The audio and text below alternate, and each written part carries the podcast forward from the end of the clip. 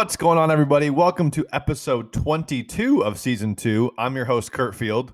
and it is your boy Bruno Vision. Kurt, ask me why it's your boy Bruno Vision. Why is it your boy, Bruno Vision? Bruno.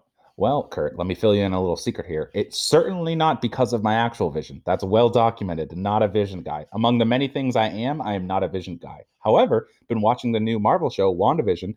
Big fan, Kurt. I know. I don't know if you are a huge uh, Marvel guy. I don't know if you're a huge Disney Plus guy. You know, t- we tend to stick to sports here, and that's fine. You know, do what you got to do. Just saying, if you haven't seen WandaVision and you are a Marvel fan, go watch it. It's pretty good.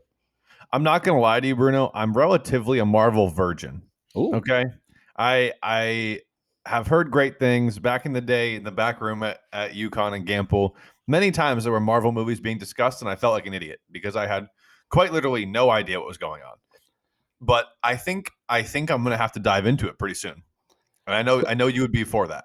Kurt, I, you know, let's not, you know, uh, children cover your ears, but Kurt, I will take your virginity when it comes to that matter happily if you will let me, because that Marvel is uh, one of my favorite things of all time. Not afraid to admit, you know, I, I know, Kurt, you were around us all when Avengers Endgame was coming out, which is kind of like the last one of this most recent phase. I saw it in theaters like eight times. When I saw it the first time, Kurt, I cried. I legitimately cried. I'm, Okay. I'm not even afraid to admit it. RIP and peace to movie theaters because those aren't really a thing right now. That's true. Unless you bought stocks of AMC, which is a whole nother thing. That's it, Bruno. That's a great segue. That's it. Stomp. Stonks. Um, yeah, Bruno, we'll have to chat after this podcast. I'm gonna need you to send me a detailed list in what order I'm supposed to watch the Marvel movies, and I will do it.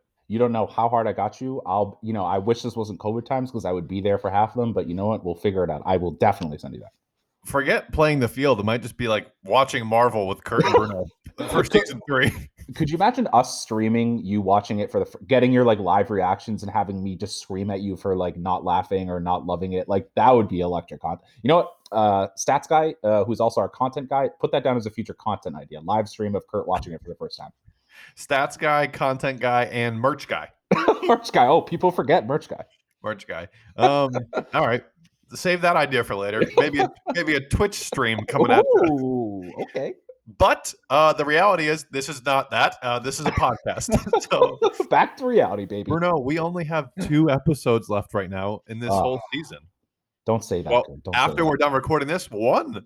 Oh, don't say that either, Kurt. Well, wow, what a journey! What a journey! Twenty-two episodes in season two so far. That's a lot of twos. Yeah, that is a lot of twos. Uh, Does be my lucky number. oh, my lucky number is three, so that's problematic. But you know what? We'll uh, we'll just kind of roll with the punches here, Kurt. We are down to Super Bowl week. How weird is that? It doesn't even feel like Super Bowl week. Like I don't know how what you've been feeling, and I know it's been like virtual and stuff, but it really it almost doesn't even really feel like Super Bowl week. No, it doesn't feel like Super Bowl week because obviously, well, you know, being Patriots fans, we're very used to having to watch Super True. Bowl week. Um, you know, we're, we're in it so much, so it's, a- it's tough life being a Patriots fan. But it uh, when Tom Brady tweeted that picture out of like him in front of a uh, the camera, like the Zoom camera, I was like, this is a weird. Also, shout out to Tom Brady for humble bragging because he was like, I've been to ten of these now.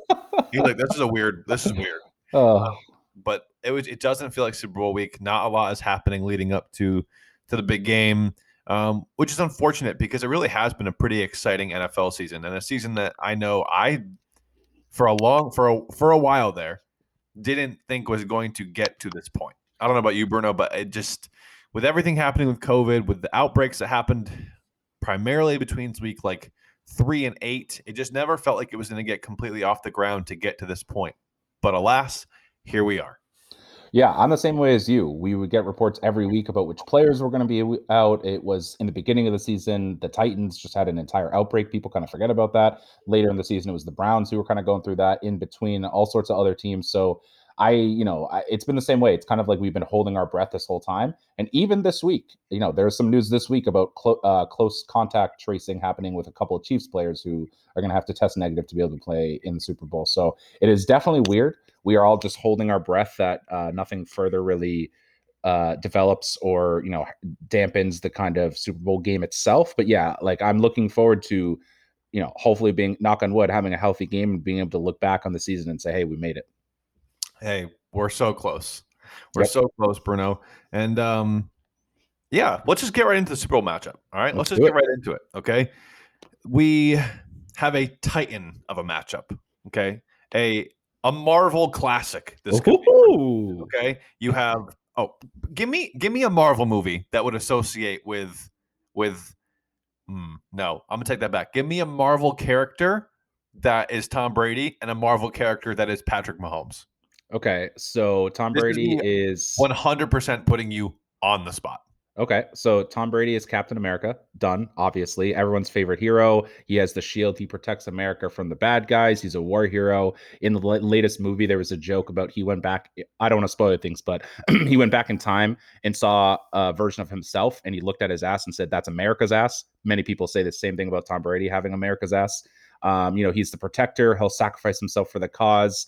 Uh, he's never done anything wrong in his life. He always abides by every single rule. He's just a shining beacon of hope and positivity. So obviously, Tom Brady is Captain America without even. I'm gonna cry. Yeah, there you go. There you go. Um, on the other hand, Kurt, I don't know if you'll get this, but other people will. Patrick Mahomes is Thanos, the villain from Avengers Endgame. If you aren't familiar, I don't want to spoil it again. Kurt still has to watch, but Avengers was split into two movies, Infinity War and Endgame. In the first movie, Thanos wins, and everyone's like, "Oh shit!" That was kind of like last year, right? Like uh, Patrick Mahomes won the Super Bowl last year, and people are like, "Oh damn, Patrick Mahomes! Oh, he's win." Blah blah blah. Well, what do you know? Round two, Kurt. I don't want to spoil too much for Avengers Endgame, but let's just say the outcome's really different in round two when Thanos comes back and tries to defend his title from the first movie. Things look a lot different from Thanos in the second movie. No one's denying his ability and his power, but Kurt, again, he might not come out on top the second time. All I'm saying. I should have incorporated Marvel into this freaking podcast way sooner. that was the dopest analogy I've ever heard. Kurt, and we're you know what? We're literally just doing this off the rip because I don't I don't ever tell you what my intros are gonna be. I thought of that like like 10 minutes before I we came on this call. So this is not something that we planned. We're just doing this off the rip. It's. I wish people could see that because the entire time I had that shit-eating grin on my face. The entire time you were talking, I was getting like fired up for Captain America. Um, that's I like it. So all right, Thanos, Captain America, going at it in Super Bowl Fifty Five down in Tampa, Florida. Bruno. Yep. Um, Thanos got some boys on his team. He's got some boys on his team: Travis Kelce, Tyreek Hill, uh, the cheeseburger eating machine that is Coach Andy Reid. um, they're they're they're good. There's no if, ands, or buts about it. They're they're good. They're obviously going for back to back titles. Uh, and then you have the story of the Tampa Bay Buccaneers, who you know, after after week twelve, they were seven and five. Everyone was like, they might not make the playoffs. Well, they have wholeheartedly flipped the switch. Tom Brady has been a magician in the second half of the season. Uh, I've truly, truly, truly believe we'll we'll get into this in a sec, more or less, but um, they've kind of revamped the offense to be a little bit more friendly towards Tom Brady. Um, and he, he's got them going. The offensive line is firing on all cylinders. That defense is playing lights out. It's going to be an amazing game. I already ordered um, my Tom Brady jersey, uh, not jersey, but like Buccaneers gear because I am all aboard the Buccaneers hype train. Come for me in the chat, Patriots fans. Come or in the comments. Come after me. I dare you. I dare you. I double dog dare you. But uh, Bruno, I'm excited. Yeah, I'm excited too. Again, we won't get into too much of what we think is going to happen because we do have our final pick six coming up this weekend, which is going to be absolutely electric. Um, but I agree. In taking a look at a, a, you know a very basic look at the two teams, we kind of know what the Chiefs are going to bring to the table offensively. Like, yes, they had that weird stretch to end the season where they maybe didn't look that great, but starting last week and a little bit in the pl- weeks the playoffs beforehand, you kind of know that the Chiefs are going to show up on offense, right? Like, it seems re- to be completely honest, it's going to take like a peak defensive game from another team to really stop them. So they're kind of you can kind of count on the Chiefs offense doing Chiefs offense things. The Bucks offense is a little more volatile, but when they're playing well and not firing on all cylinders, they're right up there with the Chiefs. It's just like eh, trying to take a measure of like what level of what like like how, trying to guess as best you can what Bucks offense is going to show up. But the encouraging thing is again, like I said, I think they're, you know, they have the talent and the weapons there to do just that. On the other side of things, the Chiefs defense, I would say, is like okay. I wouldn't say they're bad by any means. If you make it to the Super Bowl, your defense has to be at least like solid, right? But the Bucks defense, if we're, you know, I maybe I would put the Chiefs offense over the Bucks offense, but I probably put the Bucks defense over the Chiefs defense, just in the fact that a we've seen what they've done in the playoffs, but b what we've talked about previously in terms of how they're playing inspired. You know, Tom Brady coming into the room, he came to this team and said, "I'm going to take you to the Super Bowl," and he did it. And now they're here, and that like isn't something you can measure. You can't see that on a paper, but like it just you can just see it in their play. So you know, if we're doing like you know who you give the edge, I know the media loves to be like, oh, you give edge here, give an edge here. I'd say you know the Chiefs maybe have the offense, the Bucks maybe have the defense, but at the end of the day, Kurt, only one team has Tom Brady. I'm not going to make my pick right now, but only one team has Tom Brady. This is true. This is very, very true, Bruno. That was a good breakdown. Um, I think you're spot on. I will say this about the Chiefs defense. I think they're a very underrated group. Um, I think their defensive coordinator is Steve Spagnuolo, who was the defensive coordinator for the Giants when they took down the Patriots. Why'd you have to, why'd you have to say it, Kurt? Did you really have to say that? I did have to say that just to let that float in your brain for a minute because again we have pick we have a pick six coming up this weekend. So let that float around your mind brain. Ah, So here's here's my storyline for this game. You have two guys, Tom Brady and Patrick Mahomes, who you don't bet against, and that's what Mm. I find so intriguing about this matchup. I don't need to get into it with Tom Brady. I would talk here for hours about why you don't bet against Tom Brady. He's proven it over and over and over again. It's to the point now where it's like not even funny. It's just it's wild what Tom Brady's doing. But then you have Patrick Mahomes, and it's time to give credit where credit is due. Okay. In the last 26 games, Patrick Mahomes has started Bruno. He's 25 and 1. yeesh. So we talk a lot about how the Chiefs don't look like the Chiefs. They're winning these one score games. Uh they're winning. 25 and 1 in your last 26 starts. That that's fake. That's Madden. That's Madden numbers. Okay? Thank God for the Raiders this year. That one time. Yeah, seriously. so I mean, it's just it's two guys you don't bet against going at it for Oh, wait. Super Bowl. It's No, the it wasn't the Raiders. Was it? Didn't they lose in the last game? Oh no, he didn't start the last game. Okay, it was the Raiders. Yeah, and the Raiders. Yeah, the Raiders beat them. So Yeah. Um, Super Bowl 55, it's going to be uh, what people are saying is the old GOAT versus the new GOAT. Uh, Mm. First of all, shut up. Uh, it's the GOAT. First versus, of all, shut up. it's the GOAT versus Patrick Mahomes. Okay. Love If it. Patrick Mahomes wins six or seven, then we can chat. But until Love then, it. shut up. Okay. so I will die on that hill. Yep. Um, so I don't I'm I couldn't be more excited. Um it's gonna be a great game. I think you know the storyline is going to be these quarterbacks. But again, it's not where the game's going to be won. And I said this for the Packers Bucks game last or 2 weeks ago. This game's going to be won on defense. Can the Buccaneers defense get after the quarterback? Obviously, the Chiefs have both of their starting tackles out. Um, Jason Pierre-Paul and I think Shaq Barrett are going to eat in this. Mm. So if the if you know the I don't want to get too into it because I know we do have to make picks, but the Chiefs are predicated on taking these shots right to Tyreek Hill and Travis Kelce down the seam and stuff. And in order for that to happen, you do need you do need time. So if you have JPP and Shaq Barrett hauling ass off the edge every play, I mean, there's only so much time Patrick Mahomes is going to have. And I know Patrick Mahomes has that foot injury, so I don't know how much he can really get around back there. So there are some really, really intriguing storylines in the, in this game. But I do think it's going to be how can the Bucks defend Tyreek Hill? Do you bracket Tyreek Hill? Okay, fine. At least Travis Kelce. Do you double Travis Kelce? Yeah, but that means you got no help over the top for Travis or for Tyreek Hill. So there are just a lot of intriguing things that we're not going to know until the game plays out about how the Bucks are going to cover the Chiefs. But I really, I really do think that's where the game's to be decided. The Buccaneers defense, the Chiefs offense, and uh, I couldn't be more excited to watch it.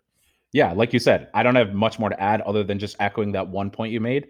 Usually you bet for or against the team based off of either Brady or Mahomes. And like you said, because they're both just it's like uh unstoppable force meeting an immovable object, whatever that comparison usually is. Because of that, you're going to bet for or against the Bucks the Chiefs based on factors other than the quarterbacks, which is kind of cool. It's kind of cool to just like, you know, sometimes it's easy to just be like, oh yeah, Tom Brady, I'm taking him, or oh, I'm Patrick Mahomes, I'm taking him.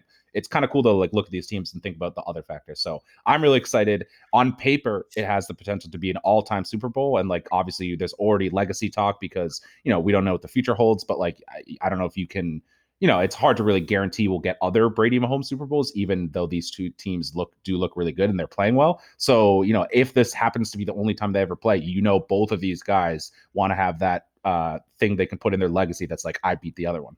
And as Travis Kelce has now pointed out on multiple occasions this week, he is very cognizant of the fact that Tom Brady and Rob Gronkowski have beaten him every time in the playoffs. So Travis Kelce and Patrick Mahomes have not gotten past Tom Brady or Rob Gronkowski in the playoffs, and that's what we got. That's what we got. Hey, I hey, sounds like he's paying his due respects, which I appreciate. He's paying his due respects, Bruno. That is all we're going to chat about for the Super Bowl right now. We're going to dive into it more on the pick six uh, coming up this weekend. But speaking of Tom Brady and Rob Gronkowski, um, I want to I want to roll roll into Mhm. some NFL news from the week because there's been a lot of it. Okay, and I want to start with both those guys. Okay, so obviously during Super Bowl week, Bruno, uh, you're asked a, a ton of questions from the press. They have the opening night thing. You know what I'm talking about? Yep. So obviously, it's a time to reflect on the past uh, for Tom Brady and Rob Gronkowski. That I'm sure it's hard not to reminisce about the past, especially when you have reporters asking you about it. So on Super Bowl opening night, which is you know the unofficial kickoff, blah blah blah blah, Brady was asked by a reporter to what would his message be to Bill Belichick right now. And when I heard that, I like felt like a turtle. Like my neck went back into my shell. I was like, what is he gonna say? Because I was like, a message, like like a fuck you message, or what like what was he gonna say, you know? Well, as Tom Brady does, Tom Brady takes the high road. So did you see the quote, Bruno? Did you see it? Yeah, I saw it. All right. So for our listeners, the quote was again referring to a message he had for Bill Belichick. Um, he said, I have a great relationship with him. I'm incredibly grateful for what he's meant in my life as a coach. He's everything you could ask for as a player. I loved my time in two incredible decades there. My football journey took me to a different place. I certainly could never have accomplished the things in my career without his support and his teachings. Incredible coach and mentor for me. Had a lot of had a lot of those in my career, but obviously he's at the top of the list. I mean, I don't think I'm surprised by Brady's answer because it's Tom Brady and he's just like I said, like just a very humble, down to earth human being. But like another another example of how he's taken the high road since since he left the Pats. Yeah, you put you put it there spot on. I don't really have much to add. I, not necessarily surprised. At the same time, though, it just hits you right in the feels. You just love it as a Patriots fan. That's like what you want to see. Recently, the storyline, especially in the media, whenever Tom Brady and Bill Belichick came up, was like it. There was pushing this divide that they hate each other, that they whatever, blah blah blah, trying to compare them. But uh, again, you just you love to see what it comes boils down to, right? Which is what we have been saying for so long. They needed each other and they helped each other win. And you hear just Tom like you know, Tom's not here to Tom's not here to spew hate or do anything crazy. You know, he he knows that Bill is is OG and he knows he's OG, right? And so they can both do their thing. So I loved hearing this when Tom Brady. Uh, I don't know if the reporter was trying to bait him. I don't know what the intentions were. I don't want to assume that, I guess. But like, you know, you're not getting anything from Tom Brady. He's on top of his game. Oh, I'm gonna assume. I'm gonna assume he was trying to get a fuck you message to, from Brady to Belichick, um, but he didn't get that because it's Tom Brady. Nope. But um, Rob Gronkowski was asked uh, a similar similar question. Okay, um, not about a message, but like about his time or his relationship with Belichick, I guess. And um, Bruno, we know my thoughts on Rob Gronkowski, right? We we've Yep. established those on on this this podcast. Those have been uh, well documented. well documented that I did not like the way he left. I didn't like the retirement. I didn't like the fake crying during his retirement. But football really hurt me and stuff. All right, I just enough with that. Okay, the soap opera's over. Um, but he was asked about it, and this was his comment. He goes, "I've always had a great relationship with Bill, but ever since I got to the Bucks, there hasn't been any contact." And you know, it's been well documented, Bruno, that in his first season as a Tampa Bay Buccaneer, Gronk has made um, let's just call them a couple remarks about how much he's enjoyed playing for Bruce Arians compared to Bill Belichick, and he doubled down on that again this week, um, where he mentioned uh, what the biggest difference was, and he said the freedom, the freedom to be yourself. It's a true 180 from up there, meaning Foxborough. So here's my thing about this. Here's my thing about this. What the fuck else did Gronk want to do in, uh, with the Patriots? Because of every single person Bill Belichick's coached in his career, he's coached a lot of characters. He's coached a lot of characters. Randy Moss, if you want to put him out there, okay? He let Gronk be Gronk. Like Gronk, I'm sure obviously he worked hard in practice and stuff, but Belichick let him do whatever he wanted to do off the field. Like Belichick didn't step in there. He gave, and even with the media, Belichick, Gronk was a goofy clown. He wasn't like a, a robot. So to me, all that stuff just rubs me the wrong way. Like I'm happy for you, Gronk. I'm happy you're in South Florida doing your thing, getting drunk, probably doing boob luges every night off your girlfriend. Like I just I don't understand why you have to keep making it into this. Oh, it's a complete 180. I'm so free. I can be myself. I'm I'm Gronk. I know he has like four brain cells, but I just I don't I don't get the comments. Yeah, Kurt, and I can I can partially explain what he means. Uh, I don't know if you saw this other quote, which is when you mentioned Gronk, I initially laughed because I thought you were going this route, and I didn't I didn't uh, didn't realize you're going the route that you took. But the other thing I'm mentioning was he was asked about I don't know what the actual question was. It was something about like fitness or something, and he was asked about his his off season before coming to the Bucks. He goes he he basically explained that the Bucks wanted Gronk to do conditioning on his own record himself doing it and send it into the team. And so he on the same day recorded himself doing it uh, in different shirts and then on other days he just sent those videos into the bucks so kurt if you're asking what he wanted the freedom to do i think we found our answer because he want i guess he just wanted the freedom to just be classic gronk but i, I know that's kind of a, a funny a story that, no yeah. that, that's a funny story and like right right. actually like smart like shout out to gronk that's smart but yeah. like he's a meathead. He's a meathead. Yeah, and I, I, will say, just to get serious though for a second, I do agree with you. It is kind of puzzling. Like maybe there's just so much behind the scenes that we didn't hear or see about. But like, like you said, Gronk built his brand and his reputation that you know he has lots of endorsements now. He has lots of ad deals now or whatever. That stemmed from him establishing himself as Gronk, who he is on the Patriots. Like it's not like, I, at least to me, at least from the outside, it didn't feel like he ever was stifled that he couldn't do everything that he did. You know, he would be out, he do he would do like party stuff, he would do endorsement stuff. So again, I'm not as sure, you know, maybe there was more going on behind the scenes. I'm not as sure what Gronk is referencing, but at the end of the day, Kurt, I you know, I, I'm glad at least it was Brady said what he said and Gronk said what he said rather than reversed, you know. So yeah, it's very fitting on how I feel about both of those guys. So yep, yep. Um, obviously, Bruno, the biggest news of the last week. You know, we've talked a lot on this podcast. I know tweeted about it a lot on my Twitter. No shit, Kurt. I've tweeted a lot about it on my Twitter. What an idiot. Um, about how I would love Matt Stafford to be the Patriots quarterback for 2021. Well, uh, it came out last week that Matt Stafford said he would be traded anywhere but the Patriots. and I was like, is that because of Matt Patricia? Is that because they have grandma and grandpa out there for wide receivers? Like I I I didn't understand it. And then very quickly after that, he was a Los Angeles Ram. Okay. So that was that's that's the biggest news of of the last week. What happened was, right? The wild offseason for quarterback movement has already started. Matt Stafford goes to the Rams. Okay. So the Rams receive Matt Stafford. That's the only thing that the Rams received. What did the Lions receive? Okay. They get quarterback Jared Goff, a 2021 third round pick, so a third round pick this year, next year's first round pick, and a 2023 first round pick. That is a shit ton to give up for Matt Stafford. Um, and I, I I'll go to you, Bruno, here in a minute, but I feel like not only were the Rams receiving Matt Stafford, but I think they gave up so much to get rid of Jared Co- Jared Goff's bad contract. Is that how you th- kind of saw it?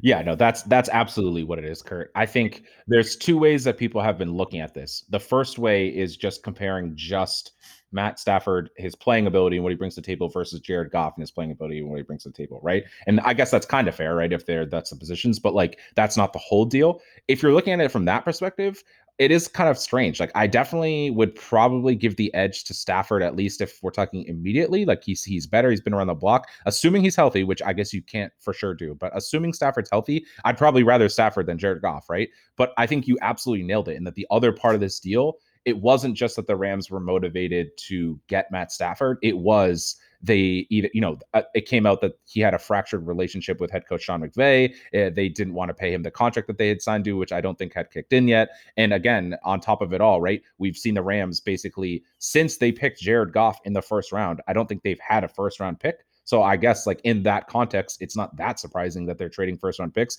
Even I'm not saying I agree with that. I'm just saying like they just simply do not care about first round picks, which is kind of crazy in its own right. I think it's just so short sighted of them. Like like you mentioned, their last first round pick was Jared Goff. They don't have another one until 2024.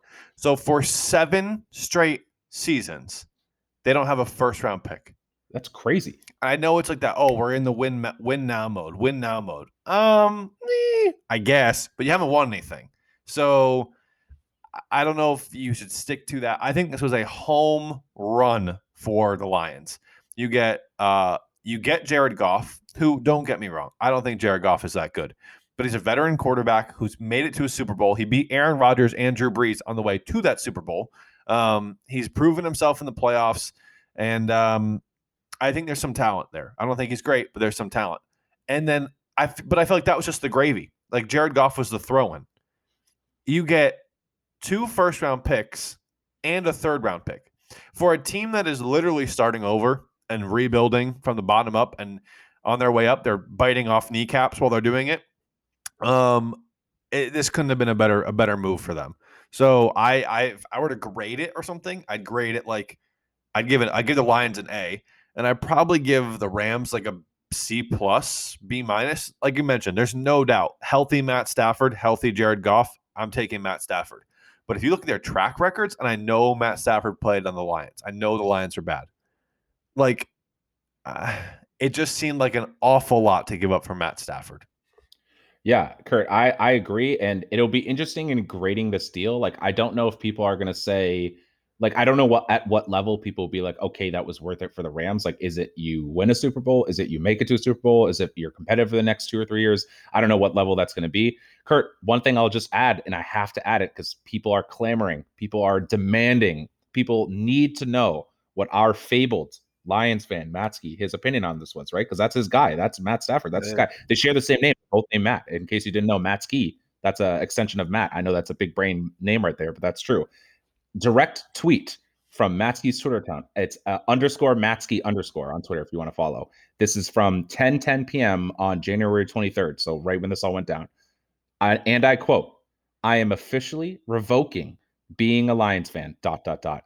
It was a shitty 13 years, guys. I'm moving on. so I've talked to him since because I wanted some context for that. And what he said was he became one of the biggest reasons he became a Lions fan. Obviously, 13 years is a long time, but has been Matt Stafford. So his his the wound is still fresh, and I don't know if this is where it's going to settle. But his stance right now is that he's going to be a Rams fan. So next year for pick six, you know, we're I don't think we're going to have our Lions game pick of the week anymore. It's probably going to be the Rams, but stay tuned because I know you all needed that update. I'll I'll let you know what Matsky eventually settles on. But what a bandwagon bitch. Uh, he doesn't deny it. Uh, unfortunately, that he knows that about himself and he does not deny it. I was gonna say it'd be like it'd be like me saying goodbye to the Patriots and solely rooting for the Buccaneers. Like Yeah, it would be exactly like that. So again, I'm not saying Matsky's on our level. I'm just saying people were asking from. It's just funny that we had a resident Lions, not expert because he he doesn't really know anything, but a resident Lions fan, and then we just happened to get the biggest trade of the offseason being his team. So it's just it's just funny the way it works. the out. biggest trade thus far. What a seg, what a professional segwayer. because okay that leads me to the last point of news okay? So obviously the the sole prize of this offseason okay? He's like like it's sitting there up on a perch wrapped in gold. It's deshaun watson. How often do you hear about 25 year old quarterbacks in their prime being trade candidates? You know it just doesn't happen in the nfl because why would you ever do that? Um but things have come to a head things have come to a head down in Houston. That is the most disorganized franchise in all of football. Yes, below the Jaguars, below the Lions. They don't know what they're doing. Um, Nick Caserio and whoever their new head coach is are having. Uh, they've stepped into a messy situation. Okay, it's a messy situation for sure. Deshaun Watson has removed all the Texan stuff from his social media platforms. He has he has officially requested a trade. Um, and then Nick Caserio and what's the new head coach? I know he's the Ravens coach. He's like 70 years old. I don't understand them. I don't understand it at all. But they both have been like, well, Deshaun Watson, we have no we have no plans on trading the player, Nick Caserio said. And then I was reading up on something today um, from Albert Breer, who is one of the most like highly regarded uh, columnists in the NFL, and he said he's spoken to two uh, very high up executives, one in the AFC, one in the NFC, about, and they have both called the Texans to offer, um, offer a trade for Deshaun Watson, and Nick Caserio has said no, we're not trading the player, and hung up both times. So, uh, with that news, more news came out today from Deshaun Watson, where he says that he is prepared to sit out the entire 2021 season. So sooner or later, something's going to budge here, Bruno. But I mean, it is going to be fireworks. I you're looking at potentially like 14 to 15 teams potentially having a different quarterback under center than they did in 2020, which is just that doesn't happen. Yeah, it's it's insane the quarterback movement that not only we've already gotten this offseason, which we're going to continue to get with the the um, draft coming up, and then obviously the Deshaun Watson situation. Like you said, Deshaun Watson immediately transforms a franchise. Any one of those middle tier teams, if you add Deshaun Watson in, chances are that's a huge upgrade again from what we've seen so far. So I am really excited to you know see what happens. I it, the only thing I'll say is that it almost seems like from both sides you could say that maybe the what the reports are a little bit of leverage tactics. You know, maybe the Texans are saying these offers aren't good enough, so let's put the report out there that they're not accepting stuff. Who knows? Maybe Watson is saying, you know, we're going to add this, sit out the whole season for leverage to try to get traded. Who knows? Again, I think the other thing to add is I think Watson has a no trade clause, right? So he has to also like he has that leverage as well, which is kind of crazy when you he could basically like do his best to control where he wants to go, which doesn't help the Texans. So, uh, like you said, there's a lot of moving parts. I obviously, you know, as from a football perspective, I don't want him to set the year. But at the same time, Kurt, I, it's hard to argue that we want him on the Texans, right? So I think you could definitely make the case that we we want him traded, and you know, hopefully, uh, maybe we're going to get some clarity as we get closer to the draft because that's when those teams who might be clamoring to trade for him, they have to make the decision, right? Do you go all in on trying to trade for him, or do you just try to find in the draft? So we'll see in the upcoming days. Bruno, I have I've been you know reading up a lot about where I think or where experts think Deshaun Watson's going to go. Um, and I have a gut feeling. Oh no. Yeah, you're not going to like it. I feel like he's going to be a New York Jet. And I mean, I did see. I don't know how how like accurate this report was, but there was that report like two or three weeks ago that's like his top two teams are the Jets and the Dolphins. Yeah, and like from a player perspective, I have no idea. Yeah. why you'd want to go to the Jets right now because they're terrible. They were legitimately the worst team in football. Like yeah, from the Jaguars. So the only thing I saw was like he liked uh was it Robert Saleh, the new coach they just hired, which I I, I can kind of see, but like at the same time, like you said, it's the Jets. Like, are is so are we really thing. talking? That's my thing, Bruno. To me, that shows me Deshaun Watson's not a winner. That shows me Ooh. Deshaun Watson cares about money. Spicy, That's spicy. because if Deshaun Watson, if his if his I mean the Dolphins different story, but if it really is the Jets, he don't he doesn't give a shit about winning because he's not going to win for three. he doesn't. It's not going to win for three or four years. So you're going to you're going to jeopardize a very very important time in your career to go to the Jets so you can play for a coach you like. No, you're not. I don't like that. I don't like that at all. Yeah. From but from the Houston Texans side of things, there is no doubt the Jets can offer more than almost any team in the NFL. Um, you can trade the number two pick in the draft, which would give the Jets, I mean, give the Texans literally any quarterback they want aside from Trevor Lawrence. If you want Justin yep. Fields, you got him. If you want Luke, um, Zach Wilson, you got him. If you want Trey yep. Lance, you got him. If you want Jamari Chase, you got him. Literally, the the the there is an endless amount of things you can do with that number two pick. So first and foremost, that's enticing because you can go get a franchise quarterback. Yeah. Um, and then more probably more probable than not, they probably trade Sam Sam Darnold with it. So you'd also have a veteran quarterback. So if the if the rookie needed a, a, a year or two, you have Sam Darnold. So the Jets can offer more than anything anyone in the NFL can. So I feel like ultimately that's why he ends up on the Jets. Um, my dream scenario is that he goes to the 49ers. Get him out of the AFC I want him in no part of the AFC East. Like, please, God, please, God. I don't want to face him twice. He's beaten Bel. He's 2 and 0 against Belichick. So yeah, I yeah, I'm right there with you, Kurt. I don't want to face him at all. Uh, San Francisco would be that would I feel like that's almost like a good fit for him. Like creative coaching there, great running game, so that he doesn't have to do like I feel like on the Texans sometimes it was like he has to throw it like 80 times a game. Wouldn't have to do that in San Francisco, assuming everyone's healthy. So that could be a good spot for him. Yeah, Bruno. I mean, it's been it's been rumored, it's been rumored that the 49ers are interested, but don't look now. The 49ers have the worst quarterback in the NFC West. Now that Matt Stafford's with the Rams, Kyler Murray's with the Hmm. Okay, you got Wow. yeah, you have Russell Wilson with the Seahawks, and then you have Jimmy Garoppolo with the hmm. 49ers. I'll tell you what, the 49ers are a quarter a very good quarterback away from being a Super Bowl contender. They obviously Yeah. were decimated with injuries this year. Just Yep. absolutely gutted with injuries this year. But you put Deshaun Watson on that team, oh, watch out.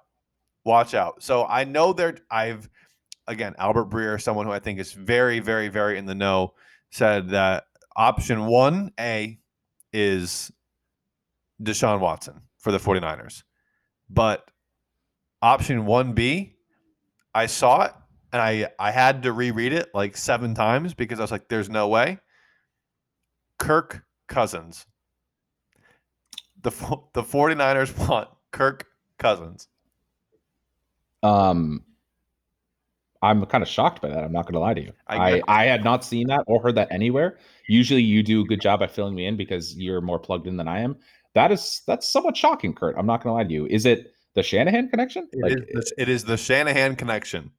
okay, I was going to say, I, and they like his durability. They like because Jimmy Garoppolo has missed like 40 games in the last like Yeah. four years. So yeah. So if you search Kirk Cousins right now, the first three things that pop up are 49ers, trade rumors, contract. So sheesh, Yeah, wow, that would be wild. Kirk Cousins is the flavor of the week for 49ers fans. NFL analyst believes Kirk Cousins is heading to San Francisco. How realistic is Kirk Cousins' trade this offseason to 49ers? How would the trade work? Blah, blah, blah, blah. So it's clear that they're trying to upgrade a quarterback in San Francisco.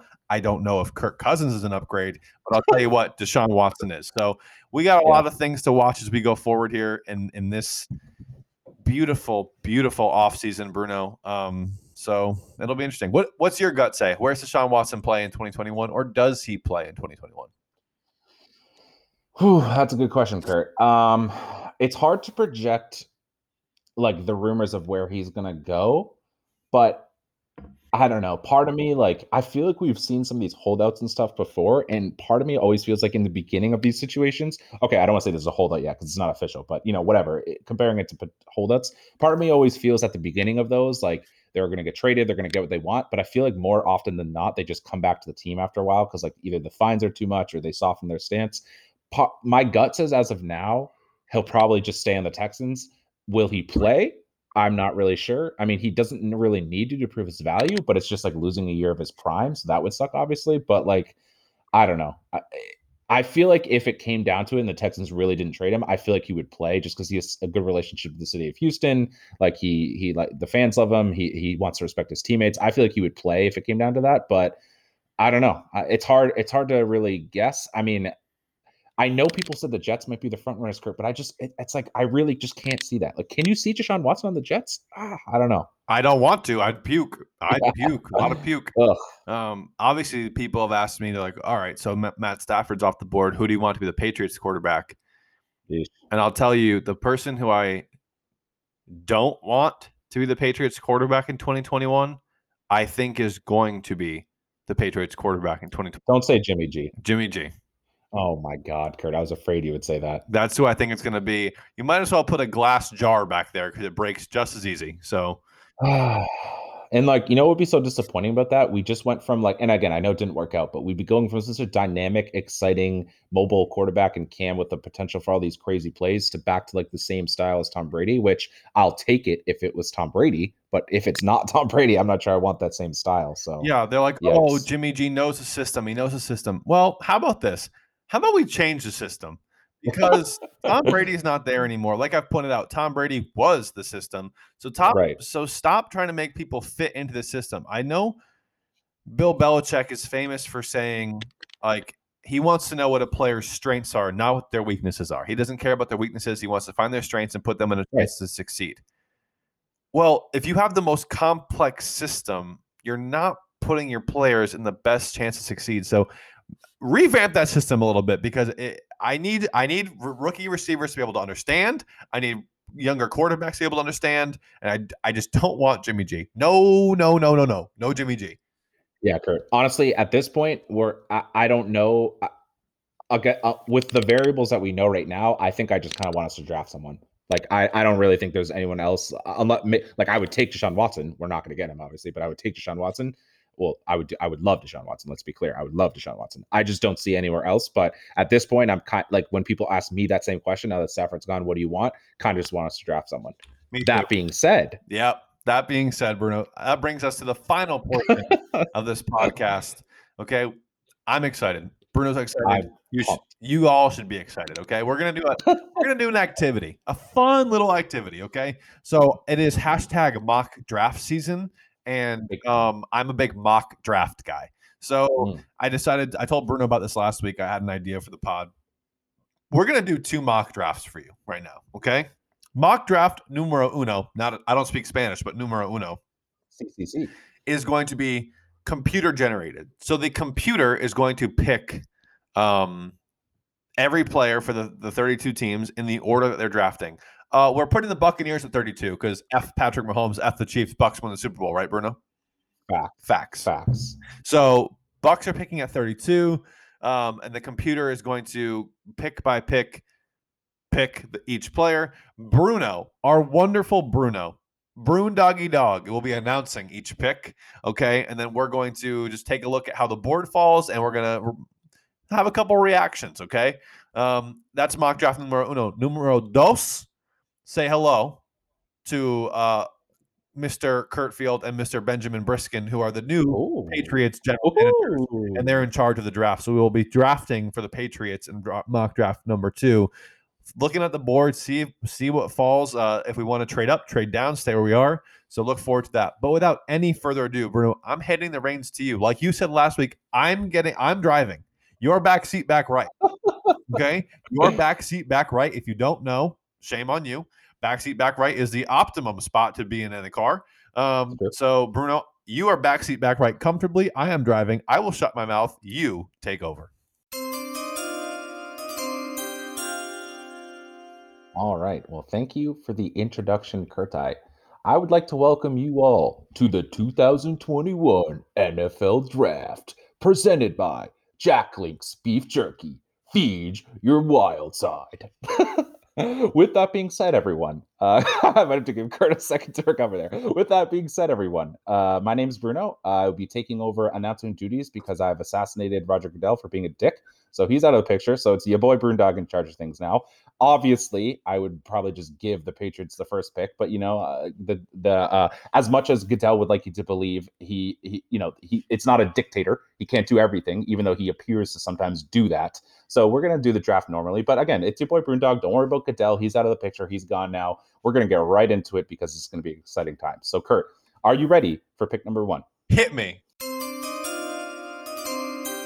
All right. So, in probably the least surprising uh, news of all time, long been rumored. Everybody's been talking about it for literally, like, literally years, ever since he first came to Clemson. Uh, the Jacksonville Jaguars at pick number one take quarterback Trevor Lawrence. Thoughts? Uh, Not easy. Next. Done. Yep. that- there's there's no thoughts. We've all expected this. Now we're getting into the juicy part of the draft, right? Because people don't know what the Jets are going to do at two. People don't know if they're going to trade, if they stay, if they stay, who they're going to draft. Kurt, with the second pick in the 2021 NFL draft, the Jets take quarterback Zach Wilson. I knew it. God damn it. That's my guy. That's my I guy. know that's your guy. Oh, Ah, and God. Kurt, it's going to suck to watch your guy on a team that we hate. And gangrene. Bah. Yeah, that's tough. Kurt, uh, I think he's going to be good too. Um, but then again, there's always that chance that anyone on the Jets doesn't develop like you think they're going to. So That is true. But uh, of the quarterbacks, Bruno, the top four, when you have Lawrence, Wilson, Fields, and Lance, Zach Wilson is is it's it's Lawrence and Zach Wilson, a big gap, Fields and and, and Lance. So I think Zach Wilson's legit. I agree. I agree. So as much as we hate to say it, smart pick by the Jets at number two. Boo. Moving on to number three. Boo. Yeah, boo for sure. I, I'm not a commissioner who prohibits booing. So boo all you want, Kurt. You got free reigns to do that. Boo. So for pick number three in the 2021 NFL draft, honestly, I'm going to stop saying 2021 NFL draft. You get it. I hate when commissioners always do that. We know it's the whatever year draft it is. We've We been watching this whole time. So I'm not going to say that anymore. So whatever. I did it for two picks. Sue me. Uh, with the third pick, the uh, Dolphins are picking because of a previous trade like last year or whenever with the Texans. The Dolphins select out of LSU, wide receiver Ja'Marr Chase. Wow. Kurt, my first reaction, uh, it's interesting that he's the first wide receiver drafted because there's been a lot of talk about that. But also, you know, if we're talking about what we saw from the Dolphins offense, they do need to play, assuming it's Tua, you know, again, could be Deshaun Watson. Uh, it, you know, might be good that they need a playmaker. Yeah. Um, it's if they are committing to Tua Tagovailoa, shout out me. That, Nice name. yep. Nice Um, pronunciation. I then you do need a playmaker. Ja'Marr Chase, great pick. Um, I think the best wide receiver in the draft. All right. Well, there we go, folks. Uh, pick number four, the Falcons. Uh, they need a lot of things, Kurt. Uh, oh, wait, I'm supposed to be the commissioner being fair, but whatever. I'm just going to say whatever I want as commissioner. Uh, the Falcons, they take tackle Penei Sewell out of Oregon. Okay, by far, far and away, the best, the best offensive lineman in the draft. The guy's a bulldozer, no doubt about it. I'm a little surprised though, Bruno. I'm a little surprised. I'm, I'm of the mindset the Falcons are going to take a quarterback. I, I, did- they're moving on from Matt Ryan. I think, I think that is done. I, if Justin Fields, the Georgia boy, is sitting there at number four and available, I would be hard pressed that the Falcons did not pick him. But all right, in this draft, they take Penei Sewell. And Kurt, uh, you know, live live thoughts and just uh, breaking the fourth wall here for a second. I've done no prep. I don't know how to pronounce names. I don't know what some of these people are. I've never even heard of half these people. So, Kurt, we're just gonna have to roll with the punches as we go. And if I mispronounce a name, shut up. As Kurt likes to say, shut up. I don't care. Shut up. Just shut up. Shut up. All right. Well, uh, pick number five, another team who needs literally every position. The Bengals are taking from Michigan. Uh, am I reading this right, Kurt? Kwity Paye? Kwity that- Paye. I love Kwity. I love Kurt. Kwity. Kurt, is he is okay? So this is me just being stupid. Is ED stand for like edge, edge rusher? He's, Is, he's- that what? yeah, he's an edge rusher from Michigan. Okay. And Bruno, he's someone I have my eye on for the Patriots. We'll see that in, dra- in, in the second part of this. But Kwity Ooh. Paye, I'm a big Kwity guy. Can you imagine him sacking someone in the whole stadium going Kwity? I I get like I it's it's awesome. Kwity, Well, great pick. I mean, Kurt, love it on the name alone. You can already rhyme it with Liddy and Titty, so that's just phenomenal for Liddy, you can do there. Kitty, Kwity. Make make sure. So, love that. Love that. Uh, speaking of somewhat puzzling picks here, Kurt, we got the Eagles at six. And if I'm reading this right, and what I am reading right, at number six, the Eagles are taking Justin Fields. Wow. Uh, they have Carson Wentz on their team still. They have uh, Jalen Hurts on their team still. You know what? They need a bunch of other things. Let's just take another quarterback because it's not like they just went through a quarterback controversy this year. So clearly they're not in love with um in love with Jalen Hurts. Uh, did you see their new head coach's press conference? That was like the worst thing Whoa. I've ever seen. Bad. That team stinks. That Yeah, team- somewhere Adam Gase is smiling that people are forget about his crazy eyes press conference when he got Yes. introduced. yes. All right. Justin Fields to the Eagles. Nice. Yeah. All right. Well, Kurt, if that happened in real life, I would just simply laugh. All right. So uh, pick number seven. Uh, Matsky's former team, the Lions, they are stepping up to the plate. Obviously, they just make the trade. They are taking from University of Miami Gregory Rousseau, edge rusher. Ugh, Uh, terrible. is terrible that pick. what we think the Lions need? I don't know about that. No, that's a terrible pick. That's terrible. Oh, for Okay. those of you who don't know, guys, we're using the Pro Football Focus Draft Simulator. So you can do this for anyone. Like I'm not, I'm not plugging them, but I do a lot of mock drafts, and it's by far the best site. Um, it's literally pff.com slash draft slash NFL mock draft simulator. It's not, it's it's great. You can pick for whatever team you want. It gives you grades at the end. It's super, it's super, super, super fun. There's trades. It's, it's exciting. So uh, I had to plug that real quick, but that's a terrible pick by the Lions. Yeah. Uh, side note: Commissioner Bruno does not come included, but hit me up for details if you need my services. Moving on Facts. to the next pick, number eight. The Carolina Panthers are taking out of Florida tight end Kyle Pitts. I like Kyle Pitts. He's he's. Do you think he's going to be good? I feel like he's going to be good. Kyle Pitts is the best tight end uh, talent coming out of college in the last since George Kittle. Period. Wow, big words. He's going to he is going to change an offense from the second he steps on the field. He's I legit. mean, that, he's, that's legit. about as good of an endorsement as you can probably get. he's legit.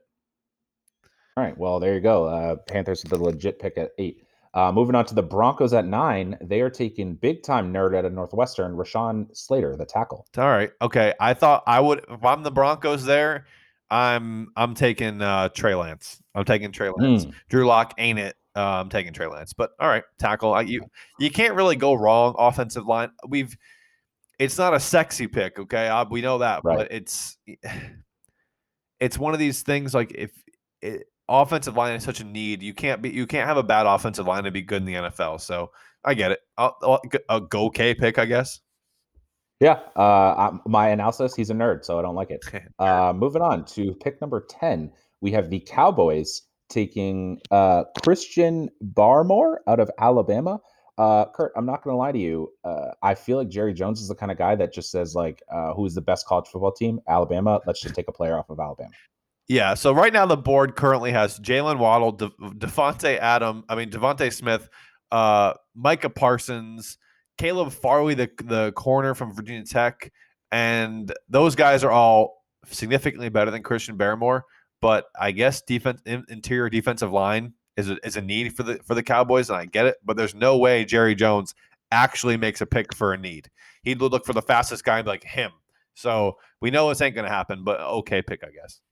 Yeah, that I mean that's facts. Uh, but Kurt, honestly, you just previewed like the next run of picks in a row with all those names. But at eleven, we got the New York Football Giants taken out of we are Penn State linebacker Micah Parsons. Thoughts? Uh, top five player in the draft. He's legit. Ooh, okay. Maybe we should ask our boy uh, Anthony Rosati what he thinks about this pick, because we all know he's a big Penn State guy. But uh, yeah, I Kurt, I'm not gonna lie to you it obviously isn't happening in this this draft, but wouldn't hate for the Patriots to get some linebacker help. Not gonna lie to you. So yeah, unbelievable off the blitz. And uh, this thing says uh, Penn State linebacker earned the second highest run defensive grade they've ever given out as a sophomore in college. So well, uh, there you go, folks. Uh, there you go. Micah Parsons. Um, Micah Parsons, name to remember, as they say. Uh, pick number 12, Kurt. Another name you just threw out a second ago. The San Francisco 49ers are taking out of Alabama Heisman winner Devonta Smith.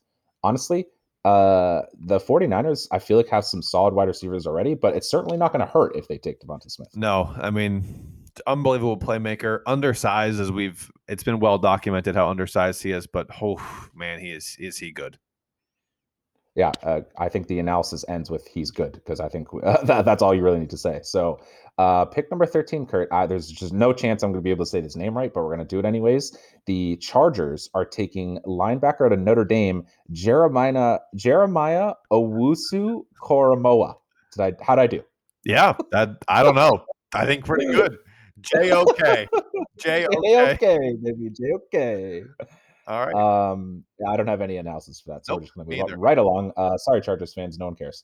Uh, the Vikings at pick number 14, Kurt, another name you threw out a second ago, Virginia Tech cornerback Caleb Farley. Wow. I don't. I don't. I didn't watch the, a single Virginia Tech. He's a very, very good corner. Him or Patrick Surtain or whatever, the cornerback from Florida. The other two best cornerbacks in the draft. Um, but I am surprised by that for the Minnesota. Um, but Bruno, I'm not trying to steal your thunder here. That leaves the Patriots at pick 15. And just looking at the board right now, Jaylen Waddle, the receiver from Alabama, Trey Lance is still there.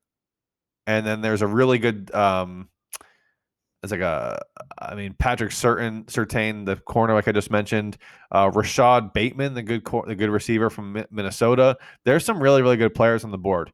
Um uh, this is exciting times. this is exciting times. Kurt, let me be the first to say that if this actually happens, I don't care about the previous 14, but if we get this player at 15, I would be absolutely thrilled because let's not bury the lead, Kurt. Jaylen Waddle out of Alabama. Wow. People forget. Let me just throw this out there. Obviously, Devonta Smith was the story of the season, right? But people forget um, Jaylen Waddle got hurt and before Devonta Smith became who we know right now as Devonta Smith, Jaylen Waddle was that dude. Everybody was talking about Jaylen Waddle. And yes, he did get injured. And so hopefully that doesn't affect his long term prospects. But he, seeing his career highlight, he is a beast. Now, Jaylen Waddle is a freak. He is a freak athlete. Um, obviously, uh, Alabama is amazing. But I know, like you mentioned, he did get hurt. He did get hurt. If you extrapolated his four games, Bruno, into a full college football season, he would have had 75 catches for 1,700 yards and 12 touchdowns. That's absurd. That's absurd. I mean, like, come on. I will say this, Bruno. If Trey Lance is there at 15, I'd take him. Okay. I mean, Kurt, you did just say Zach Wilson is in Lawrence are above uh, the level of the other two, but I've heard a lot of steam about Trey Lance, so I, I, I wouldn't necessarily hate that. He's but pro- if we're gonna take, he's a project. Right. He's a project, and I know right. that's that's I might be I might be walking myself back. I might be walking myself back. He's a project because he if you want him to be like true like in the pocket passer, he probably not going to happen. He really play, he played in the FCS. He didn't play last year, uh, and he didn't play very good team. So I don't know. I feel like at 15, if you're drafting a quarterback, it's got to be somebody for your franchise. Uh, I don't know. I don't know. Maybe Trey Lance isn't the guy, but it brings me to this too, Bruno, because I think on draft night, like I mentioned, I feel like those top four Lawrence, Wilson, Fields, Lance will all be taken probably in the top eight by teams drafting or moving up, trading up to go get quarterbacks. I feel like the only quarterback that might be there at 15 is Mac Jones from Alabama. And I like Mac That- Jones. I just don't know. If Jaylen Waddle's on the board and they pick Mac Jones, I'm going to slip my wrists.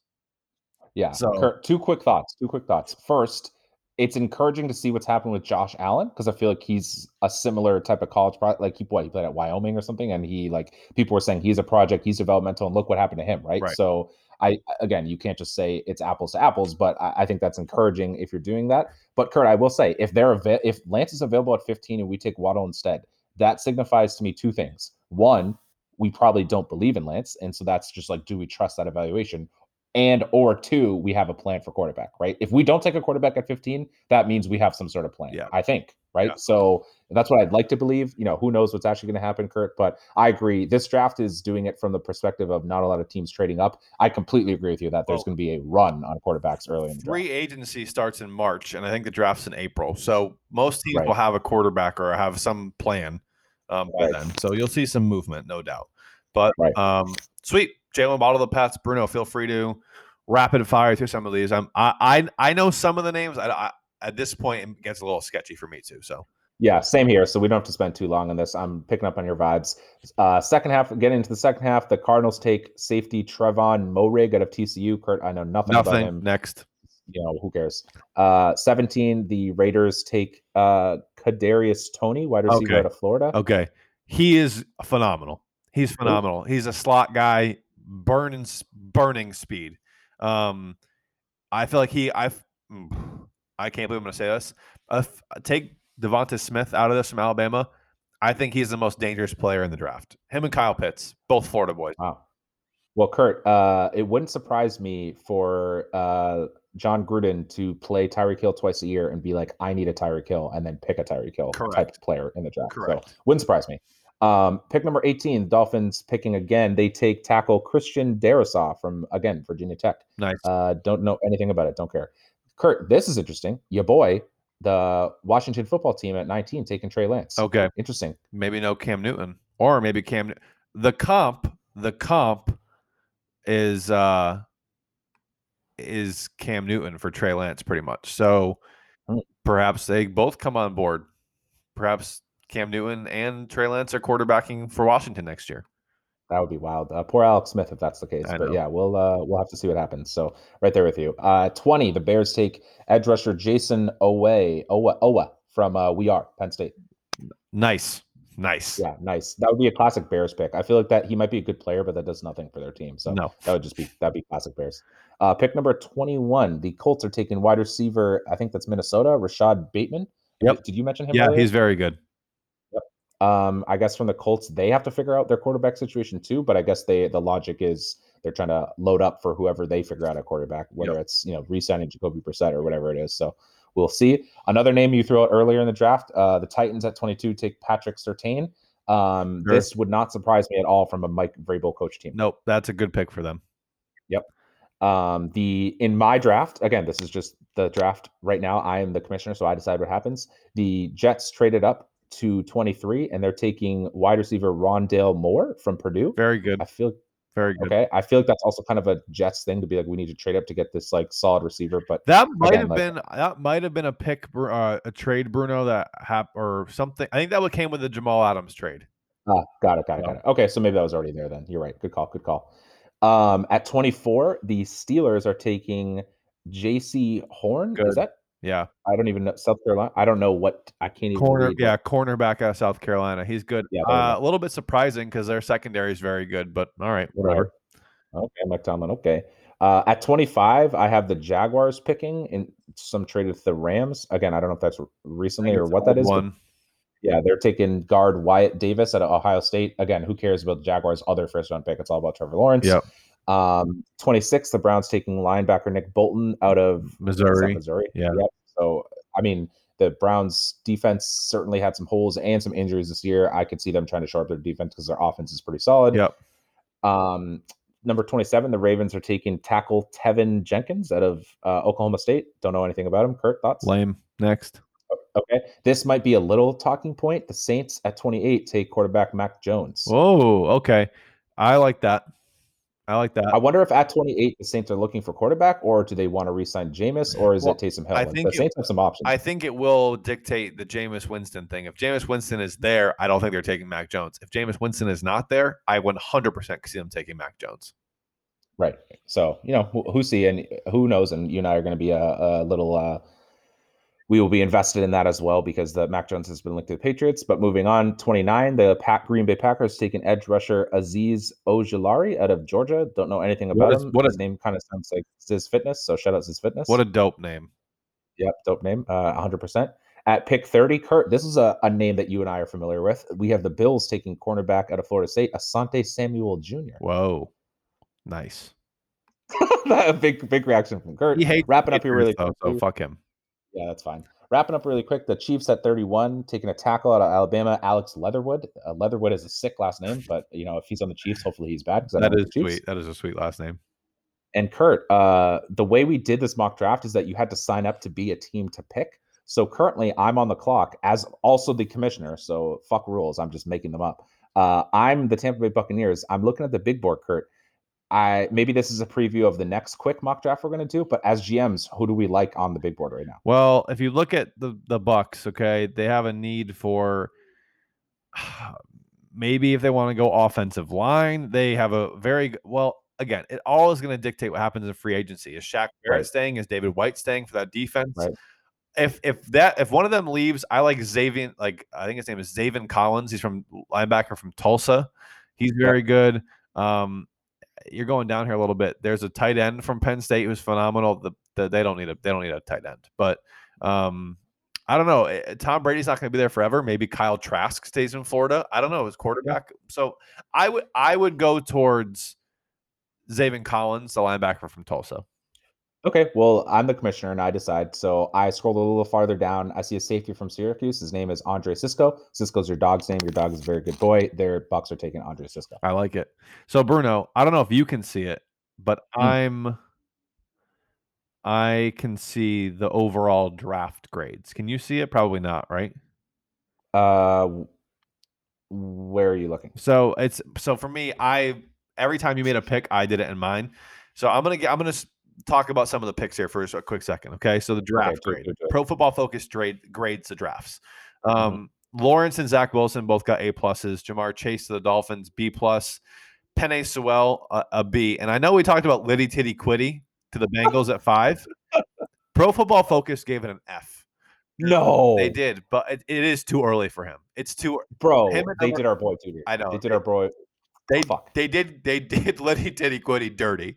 Um, I'm I am obsessed. I need the Patriots to draft him. I've made up my mind, Kurt. I need the Patriots to draft him. It'd be three Michigan guys. I'd have Josh Uche, Chase Winovich, and Liddy Titty Quitty. I don't even care. I love it. I love it. Uh, they gave the Eagles a D for taking Justin Fields. Yeah, that sounds about right. They gave Kyle Pitts an A plus. I'm telling you, he's Yep. legit. Micah Parsons a B for the Giants. Blah blah blah. blah. Jaylen Waddle A plus the Pats. We love to Fuck see yes. that. Uh, Kadarius Toney, the wide receiver from Florida, they gave an A two for the for the Raiders. Trey Mm-hmm. Lance, North Dakota State quarterback for Washington football team, an A plus. Ooh, Um, Rondale Moore, the wide receiver from Purdue, to the Jets at 23, they gave an A plus. damn it! Yeah, he's good. Mac Jones at 28 to the Saints, they gave an A plus. Wow. Um, your pick of Andre Cisco to the Bucks. C. well, C stands for Cisco, so that's appropriate. You're right. So they gave the overall draft a B plus. So good job to the draft gods. Hey, there we go. Shout, shout out me in my first time as commissioner. Ah, Bruno, that was good stuff. So that brings us now to mock draft numero dos. Okay, numero CC. dos. The Patriots are um our team, obviously, and Bruno and I are the new GMs. So get on board with that. Okay. So how this is going to work is the computer picks every other team. Uh, me and Bruno will be picking for the Patriots. Yep. So we'll see. You know, Bruno. Let's try to let's talk strategy here. Okay. Okay. If Zach Wilson or Justin Fields falls past number past the Falcons at number four, I've always been in the mindset I want to trade up. If I can get Zach Wilson first and foremost, I'm trading up. If I can get Justin Fields, I'm considering trading up. You know what I'm saying? Um, other than that, other than that, you you you have some playmakers on the board. Um, obviously, we talk about the tight end from Florida. Um, there's receivers from Bama. There's a whole lot of things you can do. So we'll have to see how the board falls. What? How do you feel about potentially trading up? So I would say, from my perspective, Kurt, let's just get this out of the way. It's unrealistic to trade to number one for Trevor Lawrence. It would just be too much to trade. So like we're just not going to do that. Maybe for fun, we could be like, oh yeah, I as a shadow commissioner, I would do that. But for this sake, we're not going to do that. To your second point about trading up, I would only do it for Zach Wilson. I would not do it for Justin Fields. Deal. I don't. It's not like I'm. I think Justin Fields is necessarily going to be bad. I just am not hundred percent sold on it. I just don't feel confident and I feel way more confident in taking the risk that would be sending over all that capital that we would have to do to trade up to whatever it would be for Wilson. I would be. I would feel much better doing it for Wilson for Fields. So I'm. I don't know. Like I'll. I'll let you decide the bar. Like if he's there at four, if he's there at five, whatever the bar is, I'll trade up for Field for um Wilson. I won't trade up for Fields. Deal. All right, ready to start this Okay. bad boy? Start this bitch. All right. At pick number one, the Jaguars took Trevor Lawrence. Shocking. Shocking. Okay. Jets on the board at number two. They took Justin Fields. Shit. No, that's good. They didn't take Zach Wilson. Um, number three, Dolphins on the board took Ja'Marr Chase. Sounds familiar. Whoa. Okay. All right, Bruno. Pick number four, Falcons took Jaylen Waddle, the guy the Pats got in the last draft. Okay. Wow. So, Bruno, this is what I was talking about. This is that sweet spot. I said past the Falcons, right? Who's five? Who's picking up The Bengals. They don't need a quarterback. They got one. They got Joe Burrow. All right. So not trading up here. I'm I if I'm if I'm the GM and Zach Wilson is there, and I have to only Oh wait, sorry. We would trade up here because they don't need a. Sorry, I, Right. I'm the logic. no, yeah, sense. they don't need one because they have Joe Burrow. They're Oof. the Bengals are a team who needs a lot, right? The Bengals need a lot. There's no doubt they could get a playmaker here or whatever. But why not entice them with more draft draft capital? They're not going to win Mm. this year. Okay, so if I'm the Patriots, Bruno, I'm going to try to trade up. Are you down to try to trade up? I'm down to try. I, I don't know how likely it is, but I'm down to try. All right, so we would be asking for the Bengals' fifth, the number five pick. Right. We would definitely have to give up our 2021 first round pick. So pick 15. 15. Uh, we have a compository pick number 96.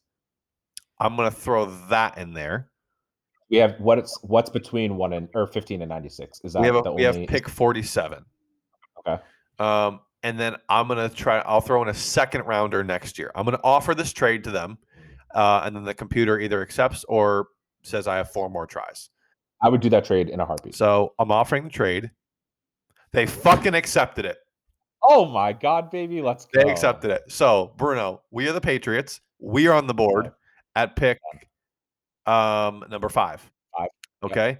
So I mean, it, it's simple, right? It's simple. It's Zach Wilson, right? I, Kurt, am I or am I not a simple guy? You're a simple guy. Okay, It's Zach. Wilson. He's we've we've Okay. we've selected him. Um Kurt, that was, that. Are we the best GMs in the history of the ever? Are we the best GMs ever? um, Bruno, I'm gonna just gonna fast forward to the end of the draft now because we Yeah, do it, do it. See, who else? See whatever, what other chumps get drafted after us? yeah, whatever, whatever losers. All right. Let me. Who did the Bengals take at our spot? Let me see. So it's grading the draft. Um, hold on. So the Bengals at number 15 took Jeremiah Owusu-Koramoah. I love it. I love it. Bruno, the draft grades Yep. are in. All right, great. It. The draft is complete. Pro Football Focus has given us an A plus for the trade. So the trade of number five. So they graded the trade Okay. an A plus, Okay. and our selection of Zach Wilson an A plus, and our overall draft grade an A plus. Let's. But we're the best. Literally the best GMs in the history of GMs. So just to prove that I'm not full of baloney, I just Yep. took a screenshot of that, Bruno. So Do it. Post it. I will be posting it, and I will be um, I, it's gonna be posted. So it'll- find that in this find that in this week's uh, Instagram post, Bruno. I'm also for shits and gigs sending it to you Yep. right now, just so you can confirm. Just so you can confirm. I'm ready, I'm Um, how do I do this? Desktop screenshot. So Bruno can back me up that we got an A plus for our uh, overall mock draft results from our first gig as GMs of the Patriots. I've opened my phone and I have seen the message, and I literally can confirm there's a suspicious amount of A pluses in this picture. Like suspicious. It's just simply big brain stuff. huge. Brain. I mean, Kurt, what did we expect? We're that, that was the easiest draft of all time. We're the fucking best. Let's see who, where did other people go. Let's see. Um, yeah. So Micah Parsons seven, Kyle Pitts again to the Panthers. Apparently the Panthers like Kyle Pitts. Okay. Devonta. Smith to the Broncos. Trey Lance to the 49ers. Oh, Um, that's a weird pick. You said he's a project. That's a weird pick for the 49ers who need to win now. yeah, there are some Yeah. weird picks in here. Okay, so yeah, Lawrence went to the Jaguars. Fields went to the Jets. We took Zach Wilson. 49ers took Trey Lance. Right. Um, whoa. The Bears traded up for Kyle Trask. oh, they do need a quarterback. So uh Quiddy Liddy Titty Quiddy went to uh the Titans and Mike Vrabel in this one at pick 22. well, Mike Vrabel uh, does love talking about uh, body parts, as he uh, referenced cutting off his penis to win a Super Bowl. he did he did do that. Um so Liddy Titty but like do you see in the last draft why they gave him an F at pick number five? Because he got picked 22. I will not accept. I, don't care if he goes one overall or is or a hundred overall. Kurt Liddy Titty Quitty is the fucking best. He's our pick. I should I should I should have traded back up in the draft to go Oh, But Oh, uh Kadarius Toney, the really good receiver from Florida, went to the goddamn Steelers. So the rich just get richer there. they don't need that's No, I stupid. they don't need that. I know. Mac Jones selected pick 32 by the Buccaneers. Wow. Wow. I mean, honestly, Mac Jones, I don't see as a huge threat to Tom Brady. That's kind of like Jimmy G. I Yeah. feel like it's almost the same kind of Yeah. deal. So what that was fun. I'm excited. That was good. That was fun. Kurt, honestly, might have to do some more of those offline. It's just an outrageous time. It's just so fun. Uh, Bruno, that was ah good times, man. Take us out of here. All right. Well, again, uh, hope you enjoyed the uh, both the breaking down the news, breaking down a little bit of Super Bowl preview, and then getting into some mock drafts. Again, let us know if you agree or disagree with what your team picked in our drafts. But then, like Kurt said, go to it yourself, do your own mock drafts. It's pretty fun. I'm not going to lie to you. Uh, it- you know, and you can manipulate it as many times as you want to get the result that you want, unlike the real one. So, you know, feel free to live in your fantasy world if you really want a certain player.